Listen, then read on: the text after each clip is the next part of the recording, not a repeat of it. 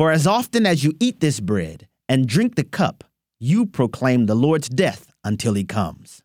My name is Abraham Hamilton III, and this is the Hamilton Minute. Buzz Aldrin is the famed astronaut who planted the American flag on the moon and explored it for some 21 hours. What many don't know, however, is what Mr. Aldrin did to commemorate the moon landing.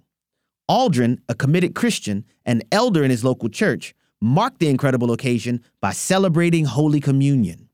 The first meal ever eaten on the moon was a celebration of the Lord's table, a lunar declaration that Jesus Christ is Lord, Savior, and soon coming King. That is pretty cool. Listen each weekday from 5 to 6 p.m. Central for the Hamilton Corner with Abraham Hamilton III, public policy analyst for the American Family Association.